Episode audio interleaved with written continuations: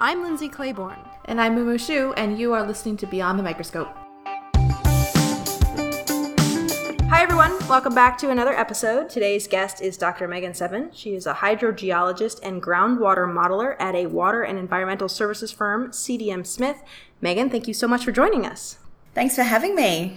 So, um, let's start with the question we always start with, which is what what do you do? What does a hydrogeologist do? Yeah, I'm still trying to work that out. I think. Uh-oh. my um. So I guess my my role is pretty pretty broad, depending on what the job's asking for. But hydrogeologist is interested in water and rocks, and in particular when those two things uh, combine together. So groundwater resources, and my main role would be to build computer models to predict what are going to happen, what's going to happen to those water resources under different circumstances. So it might be building a mine or someone wants to irrigate crops or it could be uh, a, a development that has a potential impact on an ecosystem or an, another environment. And so studying groundwater is, is challenging in that we can't actually shrink ourselves and go down there and have a look at it. right. so we have to, yeah, we have to use other tools, which quite commonly involve um, computer modeling and numerical modeling of other forms to try and predict what might occur when we can't really um, go down and have a look for ourselves. Well, you mentioned a lot of different uh, areas or, or um, problems. What can you kind of be more specific in terms of what it is that you're working on? Mm. So I've recently, uh, so I've finished my PhD last year, which was very a research focused role, and now I'm working um, as a consultant. So my job is varied on a day to day basis. So um, one one particular area might be working with with government to help them secure their water resources. So um, it can be quite challenging because a, a basin that that holds a lot of water could straddle political boundaries, for example. So you, you need to work with policymakers on in both states to try and work out um, what's fair and what's equitable, where a lot of the um, stresses are coming from. So, for example, um, I might take data that's been collected over a, a number of years and uh, put them into to a model and try and say, okay, this is where the um, main stresses are occurring and um, this is what we think is likely to happen under different scenarios for so quite commonly these days people are talking a lot about climate change and what the impact of that on water resources might be. So um, that's that's a real focus area over here at the moment in, in australia in particular. But then um, I've, I've worked recently on looking at um, a potential developments of um, some small mine sites around the country and whether or not where they're actually um, wanting to build the mine, there might be enough water to to help with the processing side of things. Or on the flip side, if um, the environmental consequences are too too severe um, for for it to go ahead. So uh, you're looking at a lot of different aspects of the problem within an uh, individual project. So here, here's a. These seem like very different things to know about. I mean, knowing the background and the understanding of how mining works and how that can affect things is very different than climate change and trying to predict what's happening. Do you have to really sort of learn all these different other things, or does hydrogeology sort of apply across the, the platform? I think uh, the main thing is that you're never really working as an individual. So all of the projects, particularly in a consulting firm, you're working with teams, and everybody's got their own um, sort of background and, and specialization. So for me, this is all quite new. I call myself a hydrogeologist, but um, my background is not necessarily geology. I come from more of the computer modeling, um, hydrology sort of area. So I have to work really hard to, first of all, get my head around a whole lot of new lingo and jargon and and processes that I've never had to deal with before, like mine plans and um, that that's not all part of my initial training. But the, my background, yeah, was environmental science, so not specifically a geological or mining engineering um, degree. So I'm I'm learning as I'm going, but I also rely quite heavily on other people whose expertise uh, within that area. So uh, I'm already sorry, Lindsay, I'm going to go wonky immediately. Please do. um, so I know people who do a lot of modeling in fluids, and I know people who do a lot of modeling in solids. Um, I'm assuming you do a lot of modeling with both. Mm-hmm. How does that work? yeah, so it's challenging is the, the first thing to, to point out and, and there's a there's a lot that you have to consider. Um, so for me, working in the real world is is a big challenge in itself. All of those things that you mentioned, the um, dealing with the, the solids and the fluids, whereas my my PhD study was very I suppose theoretical. So that was uh, much easier to control. I was con- considering synthetic environments where I was choosing what parameters were going in and, and testing exactly the scenario that I was interested in. Um, so in that in that particular case, I was looking at how geologic features such as a fault line or, or a fracture um, impact how a contaminant will spread through a groundwater system. So um, that was particularly in the context of a phenomenon called seawater intrusion, which is where salt water um, comes in and contaminates a freshwater aquifer, which is the, the, the term for the body of, of groundwater that we're accessing. So this is a huge problem in many places around the world, Australia, Mexico, um, United States as well, Florida and that area, um, where you've got particularly high populations living near a coastline, they're putting stresses on that groundwater system.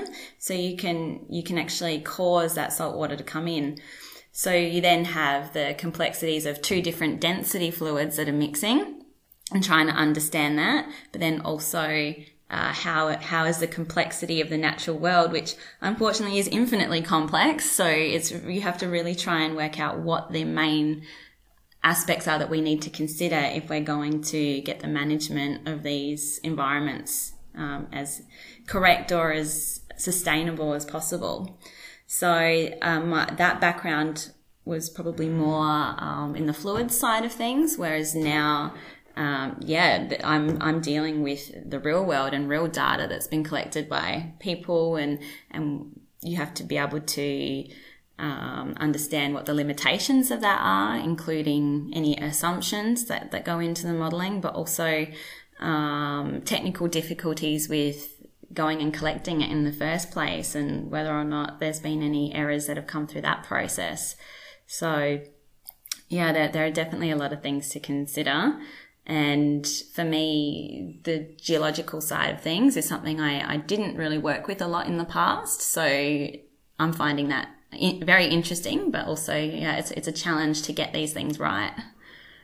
I want to um, rewind a bit, and you talk about the research and the and the modeling, and, and that's your your you know academic study. How did you go into this direction at all? What got you interested in hydrology and and, and modeling things like that?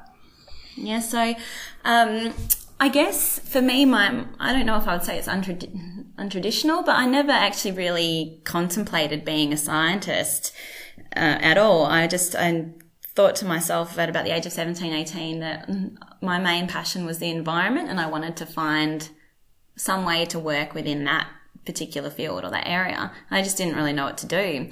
And a, a, very wise careers advisor said to me, well, Megan, you know, if you study science, you can work in science and management. But if you study management, you may find yourself sort of trapped to that, that area. And I thought, okay, well, reasonably short attention span and like like to change things up. So I'm, I'm going to hedge my bets. So I'm going to give this science thing a crack. So I, I enrolled in a, a, very general environmental science degree. So within that, I studied a lot of um, geology, oceanography, meteorology, biology, hydrology, basically anything that ended in ology, I gave it a go. and um, then, yeah, through having some very interesting and dynamic lecturers and also coming to the realization that that water was this thing that was universal no matter where you were on on the planet that we were always going to need it. We're always going to have difficulties managing it and that's probably not going to change within my lifetime. So i felt that it was a, a really interesting area to go into that had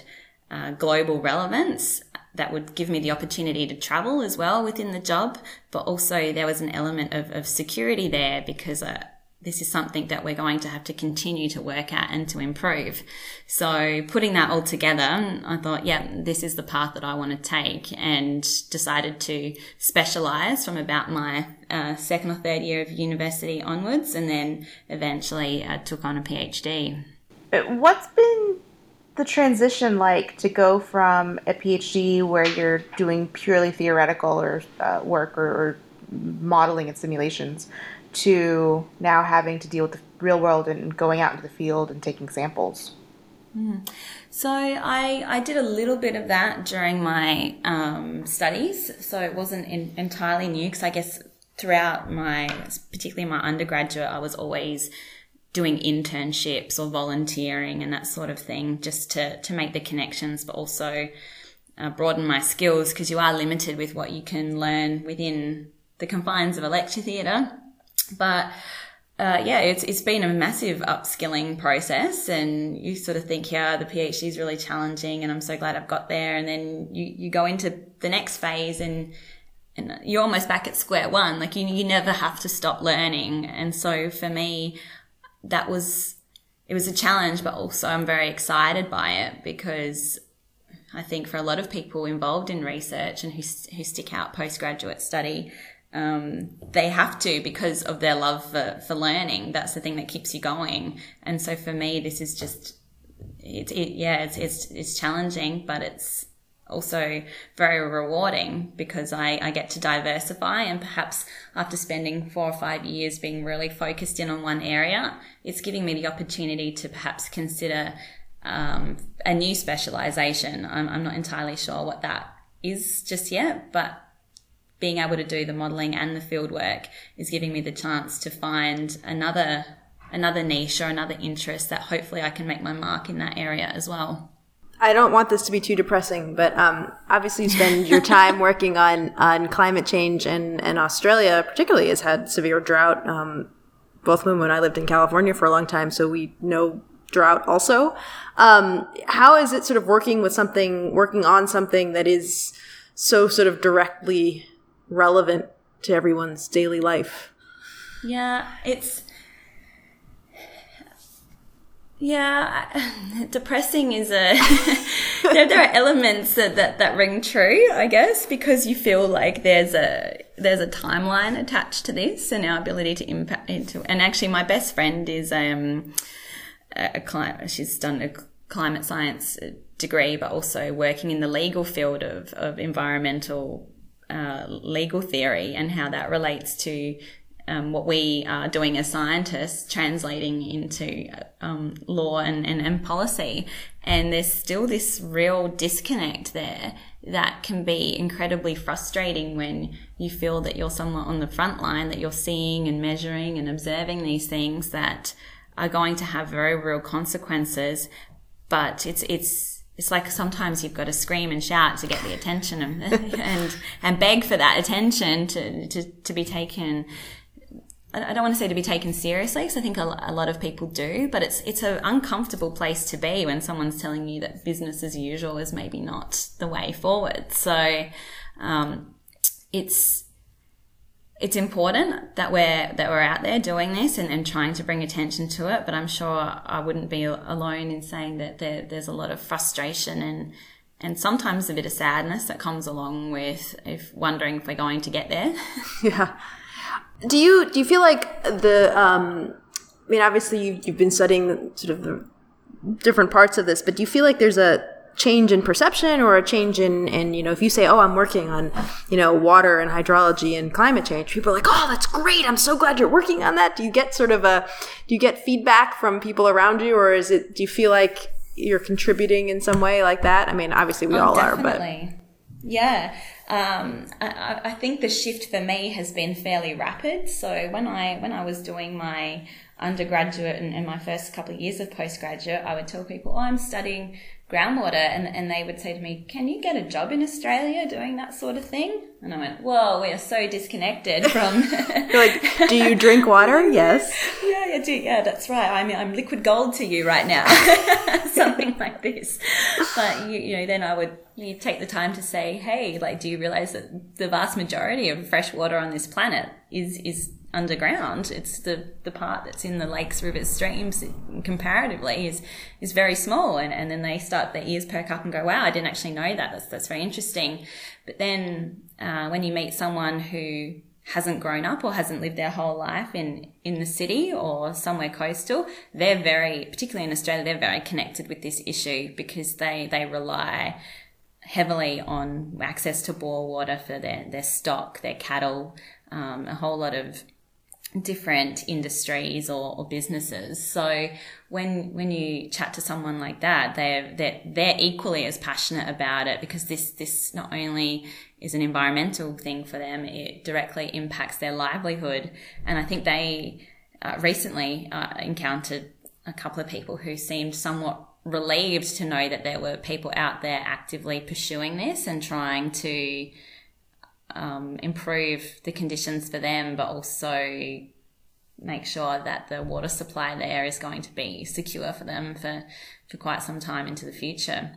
Because, uh, you know, in Australia, sometimes these processes can take thousands and thousands of years to go from water, you know, rainfall somewhere and eventually ending up underground. So if we're using a lot of it, it's actually not being recharged at the same the same rate.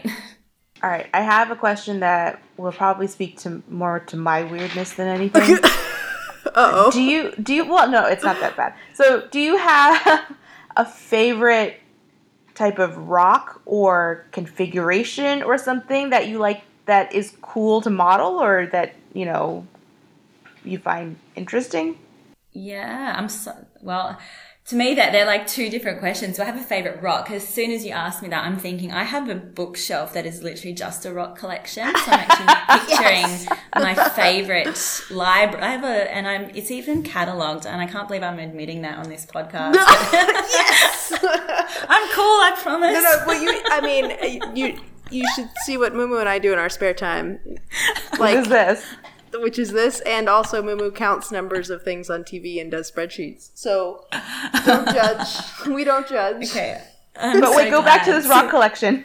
Yeah, so I have um I have pieces from all over the place, all over the world. And um, I think my favorite one is just a really beautiful piece of what's called chrysoprase, or they call it like a fake jade. So the jade, the green stone that people would make jewelry and that out of. And it's only found in a couple of places. And I an old family friend was a prospector and he collected a huge chunk of it still in its natural form and, and it sits on my bookshelf and um, I actually have a, a, photo of me in a, the newspaper from a mentoring program I was involved in, and I'm holding that piece of rock, and I'm like, wow, this is just, I'm in the newspaper holding my favorite rock. This is just amazing. I love it. That's great. but um, in terms of the modeling, I guess my pet area is this, as I mentioned earlier, that um, seawater intrusion and um, fractured rock. So I like looking at uh, rocks that are very uh, they're challenging because the, the rock itself might be incredibly hard. So there's not a lot of water moving through it and contaminants themselves the only way they can get through is by diffusing. So that is a very slow process. But once you start putting um, fractures and fault lines and all these sorts of things in there, they can sometimes move very, very quickly and rapidly through these fractures and cracks. And so, unless we're able to build a model that can account for all of these tiny little heterogeneities, we might completely underestimate the impact of a some contaminant spill, an oil spill, something like that, moving through an aquifer system compared to what's actually happening in reality.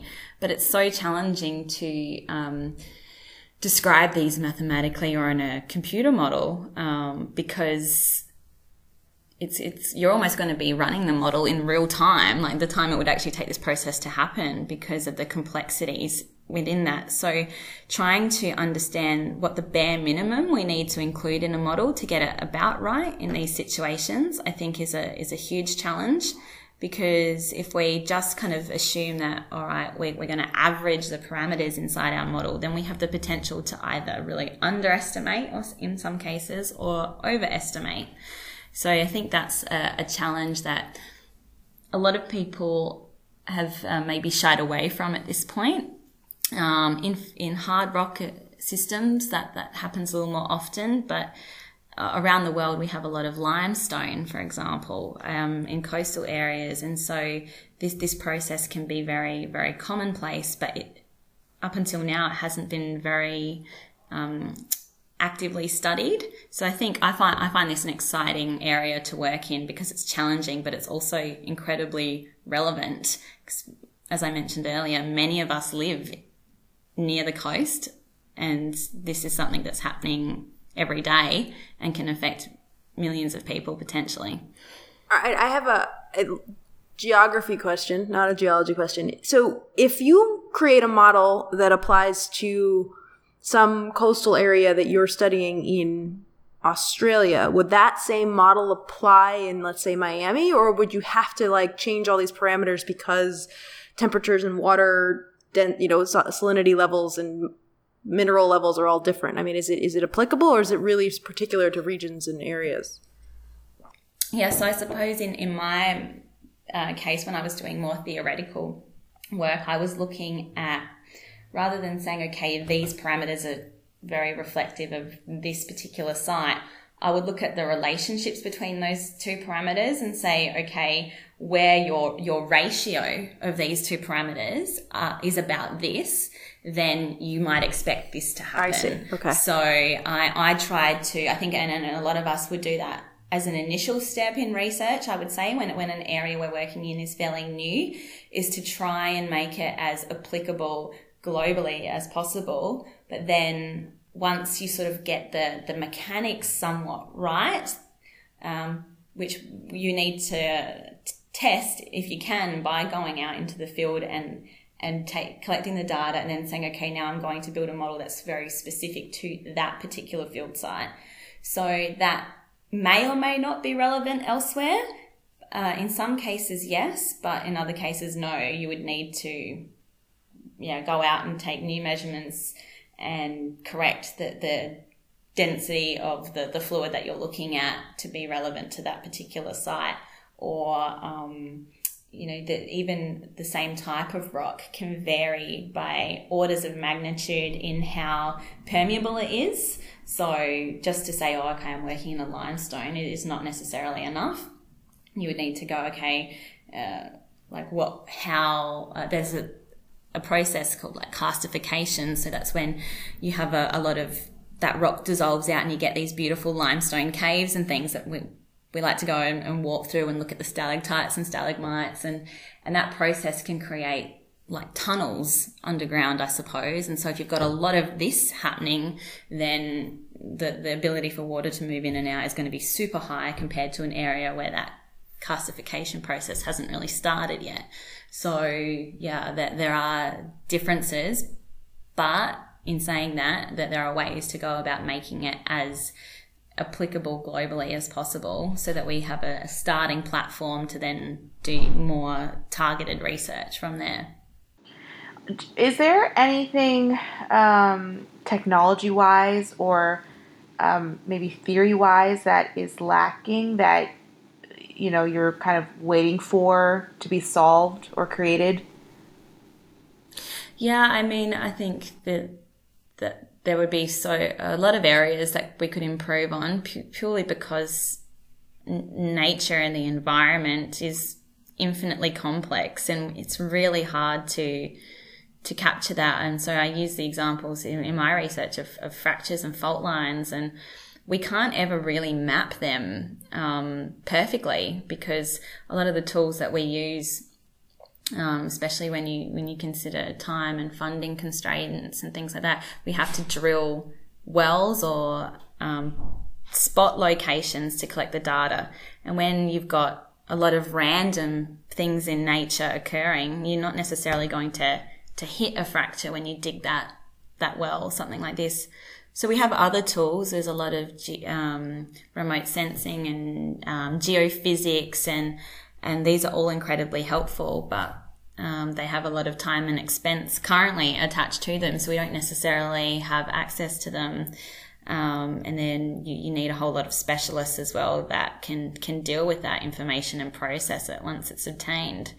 So uh, it would be great to see a further development in in a lot of areas, not only collecting the data, but also the, actual computing power itself is sometimes a constraint. The problems I would was looking at were very small scale. I was looking at you know a patch of one meter by two meters, um, and some of those models would take over a week to run. So time time is often of the essence. Not in research, it was a little bit more flexible. In in consulting, not so much. So um, I'm, I'm waiting for quantum computing or something that can come in and give me all this like Aren't- instantaneous I was about to say information. Yeah, isn't that the answer? Come on. yeah. Sorry. So I, I have one last question, um, and I, this is sort of it's veering very far off topic, but you know we we can go off the deep end about quantum computing, and, and we sort of come back to the same thing, which is why we're doing this podcast. And I know one of the other things you do is is do uh, mentorship and, and other things. Can you talk a little bit about that other sort of project of yours? Yeah, so I, I'm going to steal a line from one of the students that I was uh, working with yesterday, and she said there's science and then there's science communication. And I think both of those are really important because it's great to do all of this incredible research um, and publish in papers, and, and we get to share a lot of this knowledge between ourselves as a scientific community. But if we want people to be um, interested and actively involved and, and care about the work that we're doing, then we need to somehow find a way to take that from our research. Um, little, I guess, bubbles, perhaps is maybe a term, and bring that to the public and, and, take them on that, that journey with us. So uh, that that's something that I'm very passionate about, but also, I think this is probably more what you're referring to, is um, mentoring particularly young uh, girls that, that are currently in high school or, or about to start high school to encourage them to consider science, technology, engineering, and mathematics as uh, potential careers. Um, there's a lot of data out there that, that shows that um, there, there's no lack of interest with, with these age groups. It's just that young young women unfortunately seem to doubt their capabilities to apply a lot of these concepts in the real world. They're um, they're lacking confidence to pursue some of these uh, challenging topics, even though they're, they're more than capable than do, at doing so. So uh, one program I'm involved in called Curious Minds actually takes um, about 30 girls from around Australia, aged between uh, grade nine and to well eight, nine, and ten, and we match them up with a mentor who's a industry professional in, science, engineering, um, mathematics uh, for a period of about six months. And we actually work on like a little project with them during that time. They go off to a camp. They get to meet all the other mentees from around the country. And a lot of them are from like rural and remote areas where perhaps their, their exposure or the opportunities to, to meet women who are working in the industry is really limited. So rather than, um, you know, risk them sort of dropping out or, or, or they're being filtered out through the pipeline, we, we try and encourage them by not only getting them together with other girls their age that have similar interests, but also um, aligning them with a mentor that can give them not only career advice, but just um, be honest with them about their own career pathways and, and challenges with studying and, and how to overcome those challenges and still be successful and have really rewarding careers. So that's something that I'm I've been involved in for a, few years now, and I'm really passionate about. But not just with the school school age kids. I'm also involved in a group. I, I did my PhD at, at, Flinders University in, in Adelaide, and um, was a founding member of a group called STEM Women Branching Out, where we actually provide support to women in university because the challenges, unfortunately, for a lot of women don't stop there. Uh, they continue to grow in some cases. And so we, we like to try and provide them with um, not only some training, but opportunities for, for networking and support, but also to um, bring some attention to the incredible work being done by women in science and, and engineering because you know all about that. Yeah, it's just it's amazing. I actually was involved in a project where we were able to do a roving light illumination display that um, we, we had volunteer students wearing all white lab coats and bits and pieces, and we projected images on them where they were doing kind of like an interpretive dance piece. Um, and we took it all through the city of Adelaide and, and, stopped and did like a flash mob style performance. And it was actually biographies of women in science from Australia. And on the final night, we, we took over some of the major buildings in the city and projected the images of the women, but also their biographies and achievements so that anyone driving or walking through the city that night was just bombarded with images of um, some of the incredible STEM women in Australia and their achievements. And then we also handed out postcards with the bios on them as well and said, like, you, you need to know who these people are and what they're doing. And the response from the public was great because a lot of them actually admitted, admitted unfortunately, that they couldn't name a single female scientist. And, um, you know, I find that incredibly sad, but at the same time, I'm hopeful because the response that we received, received was really positive and people wanted to learn. They wanted to know what was out there. It's just, um, unfortunately the public presence of women in science and I'm, I'm, sure it's not just within not in australia it's a, a, global problem that that there almost is none. And so that's that's a problem from the mentoring perspective as well because you can't be what you can't see. It's very hard for a 16 year old with an interest in astrophysics to imagine herself being successful in that field when all the science communicators that she's familiar with are older males. It's very difficult to see yourself being in that position when you don't self identify. So, um, yeah, we want to we want to increase this. We and actually have women being active in the media, social media, blogging, whatever it is, public speaking, to try and actually say like, "Hey, we're here and we're doing some incredible work." And um, yeah, this gender has absolutely no bearing on your ability to be a brilliant scientist. That's that's exactly how we feel and kind of like encapsulated our entire month. Yeah. Over. yeah. Um, well, Megan, thank you so much for taking the time to join us. Um, this was really interesting, um, and thank you again. Thanks. Thanks so much for having me.